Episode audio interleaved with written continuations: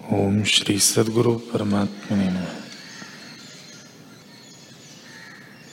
श्री वशिष्ठ जी बोले, ही राम जी, वैराग्य, धैर्य, संतोष, उदारता आदि गुण जिसके हृदय में प्रवेश करते हैं, वह पुरुष परम संपदावान होता है और आपदा को नष्ट करता है। जो पुरुष शुभ गुणों से संतुष्ट है और सतशास्त्र के श्रवण के राग में राग है, और जिसे सत की वासना है, वह पुरुष है, और सब पशु हैं, जिसमें वैराग्य, संतोष, धैर्य आदि गुणों से चांदनी फैलती है, और हृदय रूपी आकाश में विवेक रूपी चंद्रमा प्रकाशता है, वह पुरुष शरीर नहीं मानो क्षीर समुद्र है, उसके हृदय में विष्णु विराजते हैं।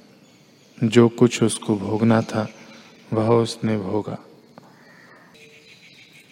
और जो कुछ देखना था, वह देखा।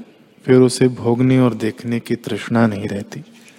जिस पुरुष का यथाक्रम और यथा शास्त्र आचार और निश्चय है, उसको भोग की तृष्णा निवृत्त हो जाती है। और उस पुरुष के गुण आकाश में सिद्ध, देवता और अप्सरा गान करते हैं और वह मृत्यु से तरता है। भोग की तृष्णा वाले कदाचित नहीं तरते।